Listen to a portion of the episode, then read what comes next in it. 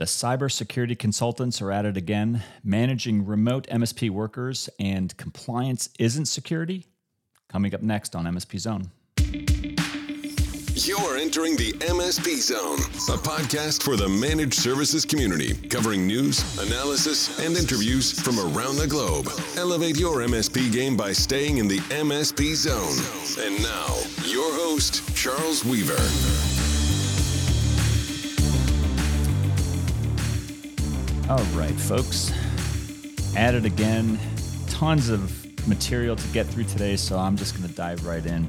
And I got to I got to start with a little bit of a clarification of uh, a couple of episodes back. I made some comments about good MSPs and bad MSPs, and I I was listening and watching the the episode, and I thought to myself, you know, before anybody takes it the wrong way, I, I, I better clarify it and add to it what I was really wanting to say so that there's absolutely no chance of misinterpretation.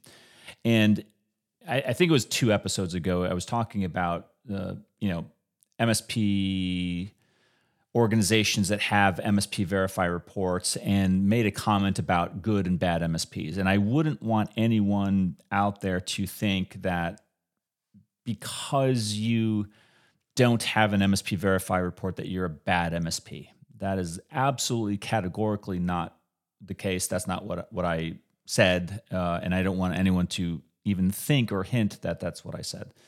Um, if you go back and listen to it, what I was talking about is the is the job of the modern customer to identify the MSP and to ask probing questions and to get to a level of comfort with that MSP before they make a purchasing decision, which is very um, important.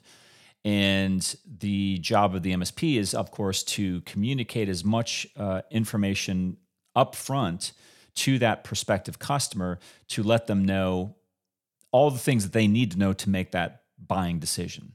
And no doubt, MSP Verify reports uh, accelerate dramatically that process, makes that process a lot easier. Uh, does it make the MSP that holds that report perfect? No. And does it guarantee that that MSP is going to win every deal? No. Again, no.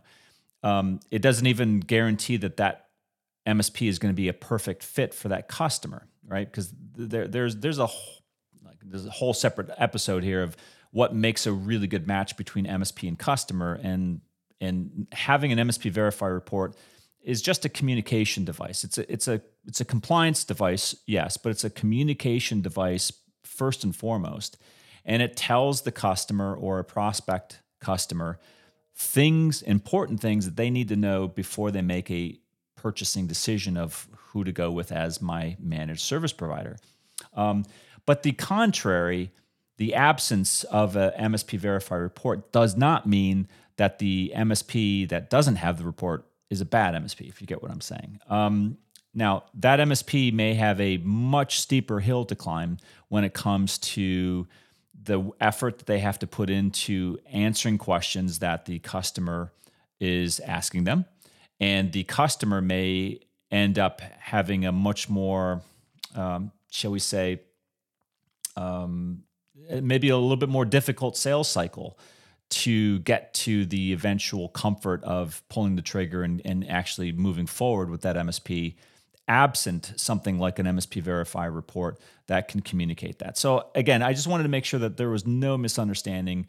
Just because you don't have an MSP Verify report doesn't make you a bad MSP.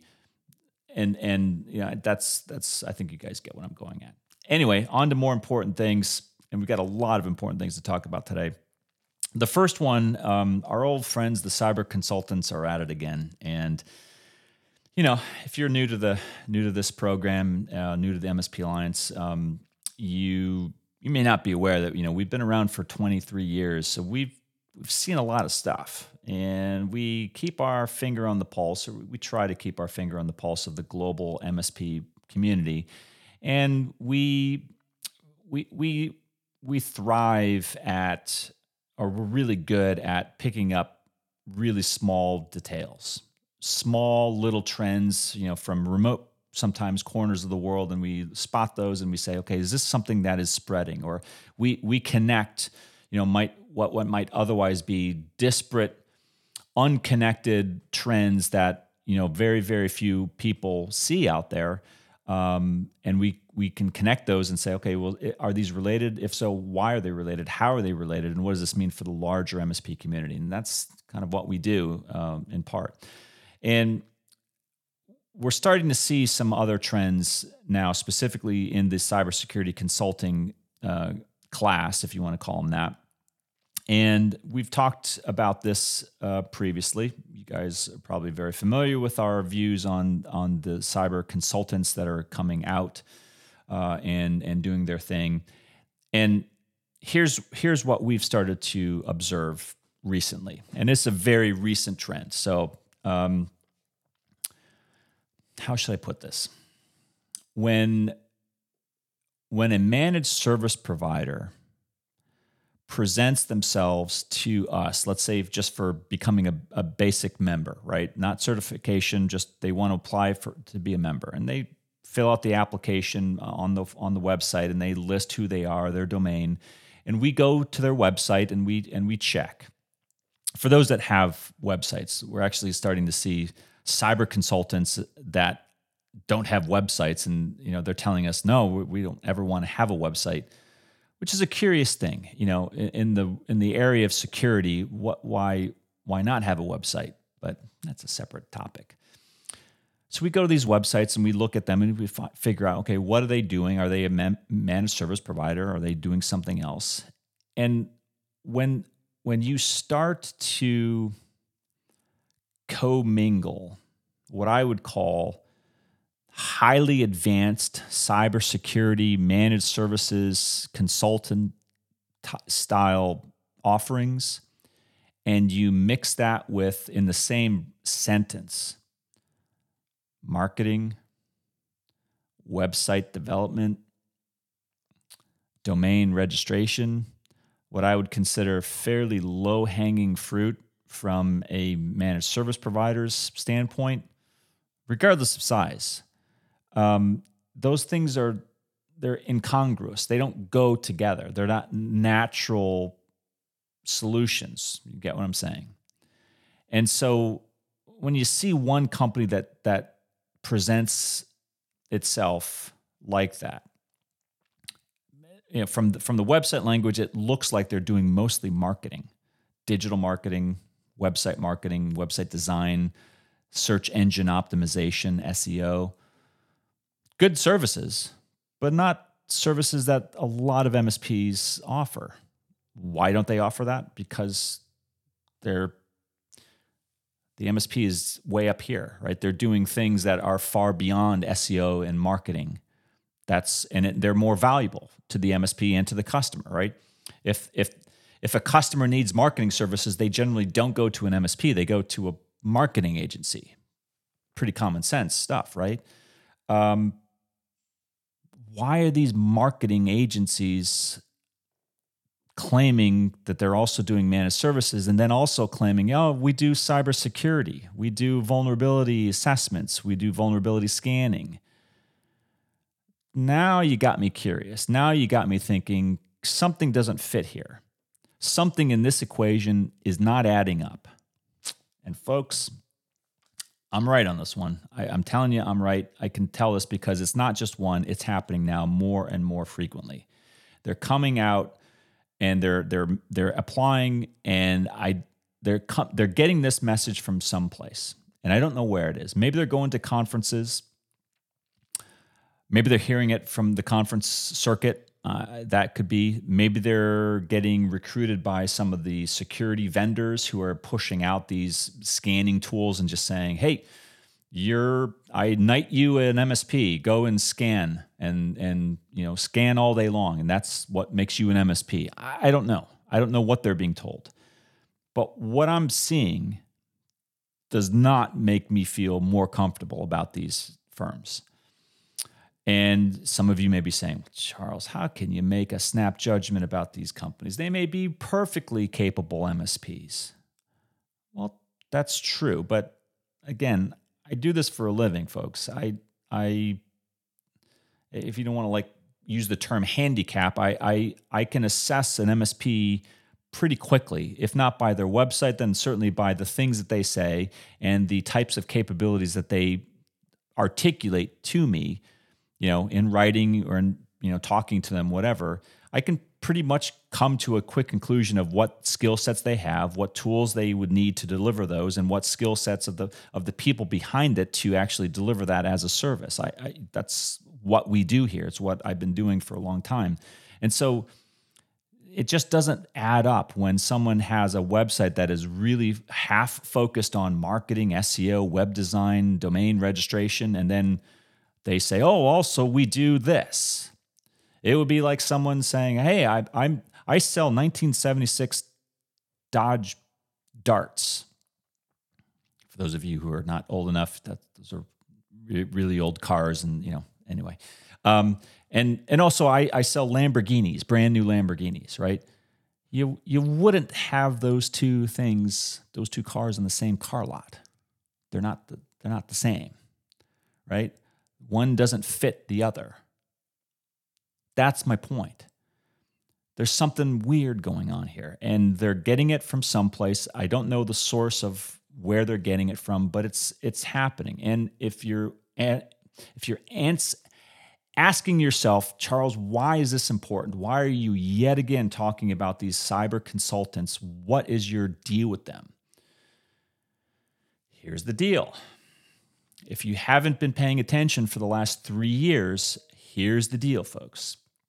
The deal is these cyber consultants are having a negative impact, a disruptive impact. Disruptive not being a good thing in the market, in my phrasing of it, it negative disruption. They're having a negative impact in the market by disrupting the natural existing relationship between MSP and customer.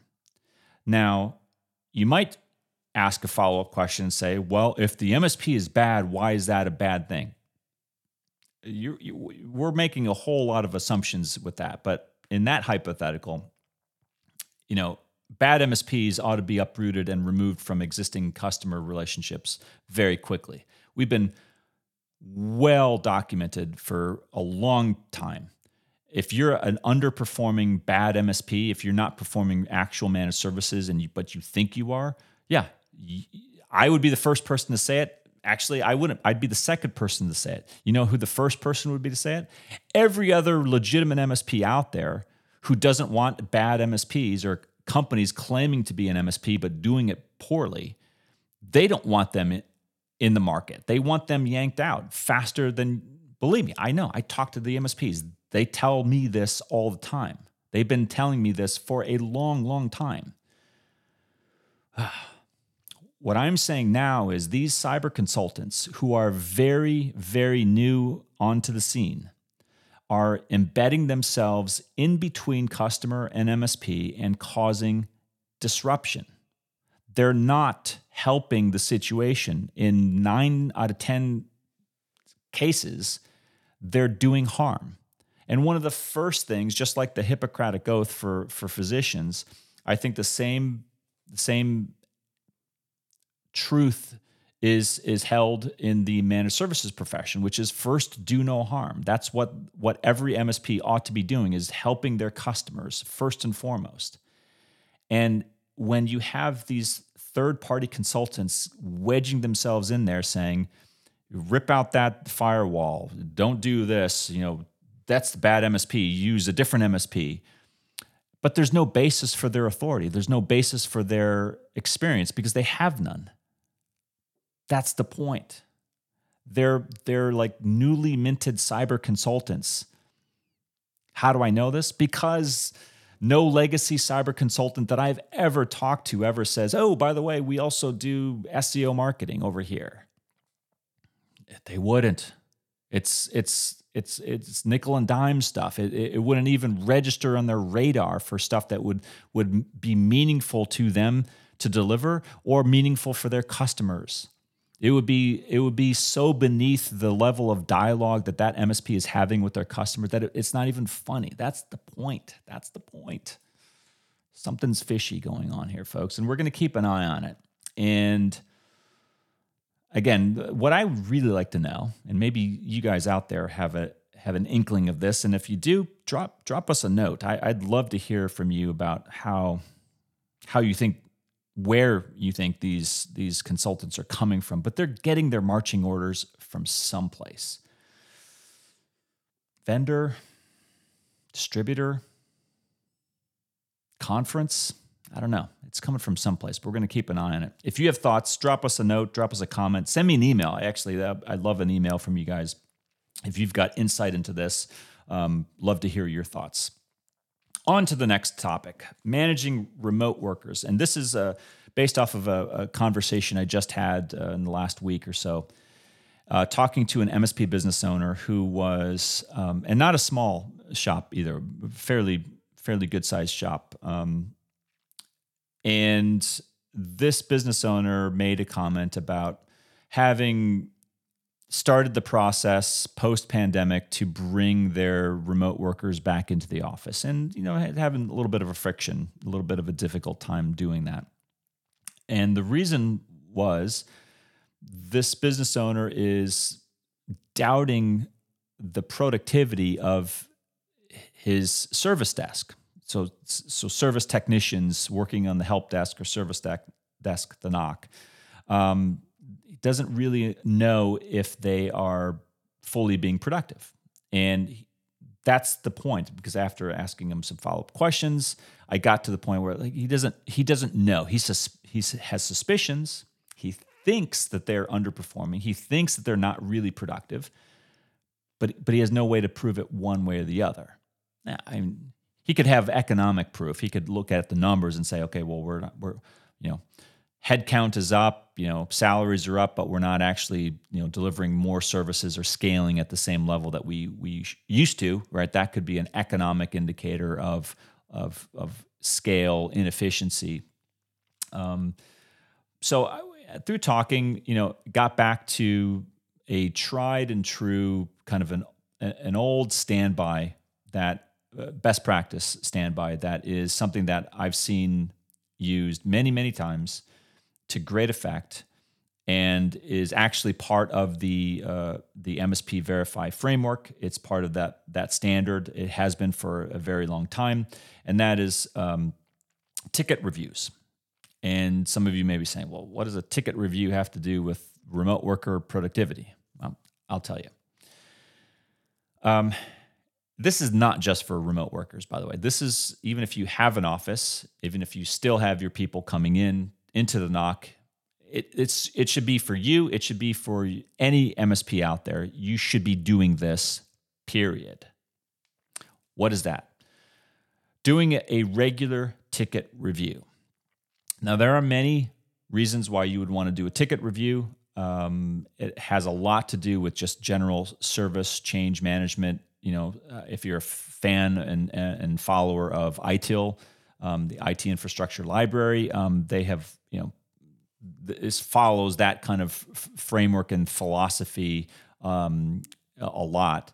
But this is an MSP specific tweak, best practice, whatever you want to call it. Um, do a regular ticket review meeting. How does that play out, you ask? Okay. For example, if you were to do a weekly or biweekly or monthly. I think monthly would probably be the the least frequent cycle that you would want to follow. I like weekly because depending on the volume of tickets you have, um, it's really good, especially if you're in a remote work environment. It's fantastic to get your team together in that capacity virtually, at least on a weekly basis, if not more regularly. But weekly, I think, is about the the most frequent cycle that you would want to follow. Every week, you get your service desk together for 30, 60 minutes, and you randomly pick closed tickets. And you go through those closed tickets and again, randomize so nobody knows whose ticket's going to be called. It's going to be completely, you know, potluck who who gets their ticket yanked that week, and you do it five or six times, and you go through and you open up the ticket and you say, how was this ticket processed? You look at it from a documentation standpoint. You look at it from a quality of the guidance delivered. You look at it from a review process. For example, if your MSP happens to have um, you know any type of higher level you know tier two tier three type of, of, of hierarchy which many msps do um, you might look at a ticket from that standpoint if it was like a change request a user uh, addition user offboarding. That might frequently involve a higher level of tier review of the ticket before it can be closed properly. Um, and you look at the ticket and say did it follow proper procedure? Essentially that's what you're doing. But you're doing it in front of your service desk team. And so it becomes a, a, kind of a really nice learning experience. And yeah, it's a little bit of pressure. I mean, it's pressure on everybody to kind of up their game because nobody wants to have their ticket pulled and, you know, oh, they wrote a bunch of smiley faces and they weren't really paying attention and they they didn't really follow protocol. They closed the ticket and you know nobody wants to to be that person and so it should have a you know a general overall effect of raising the bar of performance with your service team. And it also is a good educational lesson because everybody gets to benefit from how properly to do things and how to avoid things that are not done properly. Both are on display in that type of formalized ticket review. And you do it just as a matter of course. That, in and of itself, can have really powerful positive impact on productivity. It can really, uh, I don't say force, but it can encourage change in under uh, otherwise underperforming um, or, or, or people that maybe deviate too much from your process. Maybe they haven't been trained properly. Maybe they're still new on the job. Maybe they just aren't paying attention. They need to be you know corrected. Um, maybe it's a work from home scenario where there there are too much distractions and it's evidencing itself in a ticket that's not being uh, completed properly. Any one of those things could be happening. And a ticket review, a formal ticket review process, can really do wonders in uncovering that type of inefficiency, identifying it, and correcting it. Now, a ticket review has a ton of additional kind of separate security and compliance related benefits. Uh, I don't want to get into all of those, but I'll just say if you have any aspirations of going through and getting MSP verified or SOC 2, you're going to want to have a ticket review process. I'm just telling you right now, it's a really good thing to have, even if you have never gone through a certification, but especially if you're planning on it or you are doing it right now, start doing it immediately. There's no reason to wait. It's easy, it shouldn't cost you anything, and it will, trust me, it will have a ton of benefits. And I think what you will see if you're like this other business owner that, that we referenced, you'll you should start to have a lot more comfort in the overall quality of your service desk team and you will start to really identify depending on the randomized sampling of, of the tickets right how many you're doing and the frequency and all that and, and the size of your team of course you'll start to get well, who's doing it the right way who's doing it maybe not the right way and then you'll be able to start to apply remediation accordingly. Maybe give extra training maybe you rearrange some people maybe you you know have certain people have tickets reviewed more regularly because you know they need additional training whatever it is. The point is you have the information and absent that ticket review process it's really hard to just just go in there and do it yourself and expect the team to understand why they're being either reprimanded or why they're being praised, it, it kind of puts that out in the open, you know, for everyone to see, and everyone can benefit and um, and grow and become better as a technician, as a group, and as an MSP organization. So Um, I, am a big fan of it. Um, if you are in the situation where you have remote, or maybe they're all in back in the office, and you just you're just not sure about your service desk, and and and maybe maybe that's not the right way to look at it. Maybe you just want your service desk to be even better. Ticket reviews are the way to go. Trust me. Okay, last but not least, um, someone actually made a comment in one of the comments of the videos in the last few weeks about you know compliance isn't security. I thought that was a really good comment because um, everybody's talking about compliance these days. And that comment is right. Compliance isn't security. What does that mean? If you are jumping onto the compliance bandwagon because you believe that if you can say, I'm compliant with this, that is going to mean that you are also secure. That is not the same thing. How could it not be the same thing, you might be asking? Because don't most compliance frameworks ask you about security? Um, yes and no. Um, there are a ton of ISO frameworks that don't ask really anything about security. Um, there are, you know, ISO 27001 does. Um, CMMC, NIST, right? That is security specific. Does it involve everything in an MSP organization that might impact security? Absolutely not. There are huge gaping holes in that framework and in other frameworks relative to how MSPs operate specifically uh, that would be relevant to security. So I wholeheartedly agree with the concept that compliance does not necessarily equal security. I would also say that security doesn't equal compliance. Flip it around. If you are a security sensitive MSP organization and you live and breathe security, it doesn't necessarily mean that you're compliant either, right? There are a lot of really good, highly performing, high performing MSPs who are have really good security internally baked into their process, who who nevertheless have compliance gaps.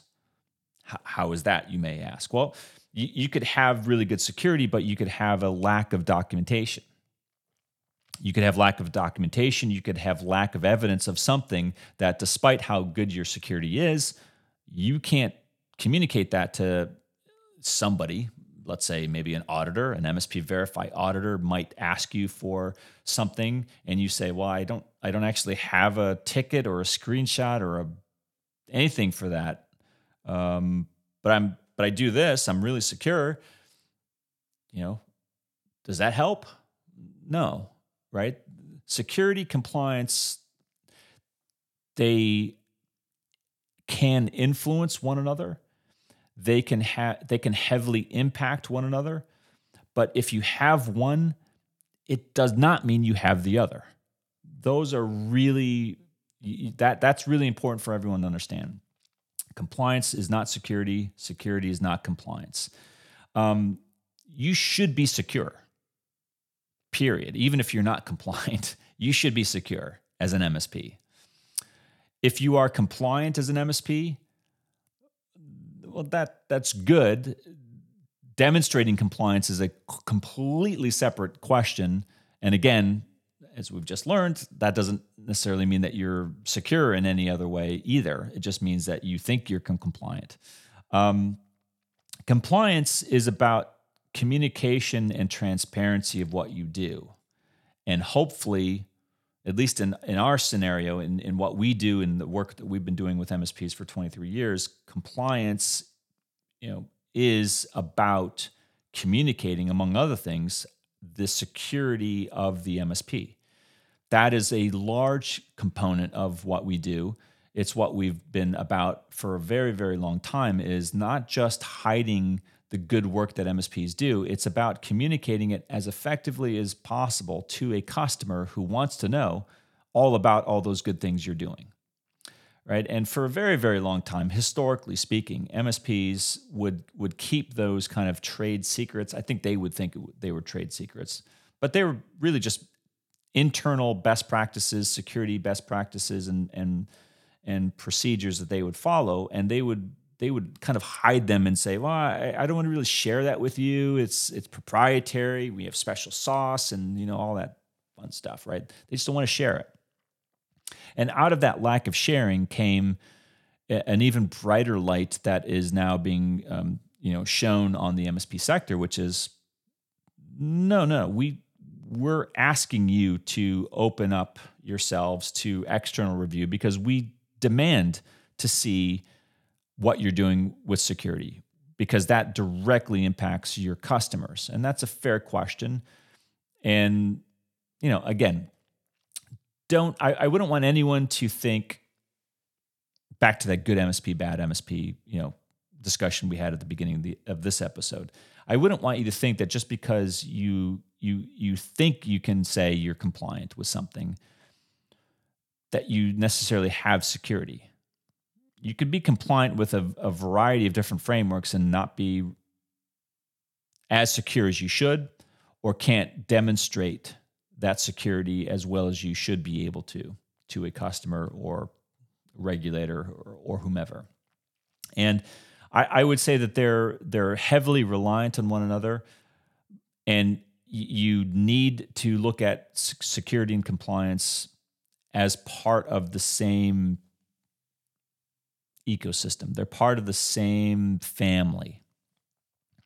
They're not identical, but they must be articulated and approached in the same way. Because if you do that, then you look at everything you're doing in security in your practice. And I mean everything from like backups to encryption to MFA to um, password management policies to onboarding and offboarding to change management to you know internal network scans to SIEM SOC as a service, XDR style technologies focused inward in your MSP network. You know those things are all really good, and those things are all really necessary for security, but they're also really necessary for evidencing the compliance story that you're probably trying to tell, and that that's how they really connect and interact together. Um, so hopefully that helps um, because I, I, definitely do get a lot of good questions from MSPs who you know kind of use those two terms interchangeably, and, and they they really are not. They're not in, interchangeable terms. They are distinctly very different terms, but they do have connections to one another, and they do influence the other, and that is very much true. Um, so we're we're probably going to be doing a lot more education on those types of um, topics in the future. Hopefully, this helped. And again, be on the lookout for you know these these cyber consultants and send us a message if you're if you get a line on what the heck's going on there because that's really baffling. And and um, we'll certainly keep an eye on it on our side. And uh, until next time, be safe. Thanks for listening. If you enjoyed today's episode, please give us a like. Make sure you are subscribed to the podcast so you will get notified when future episodes are released. We will see you next time in the MSP Zone.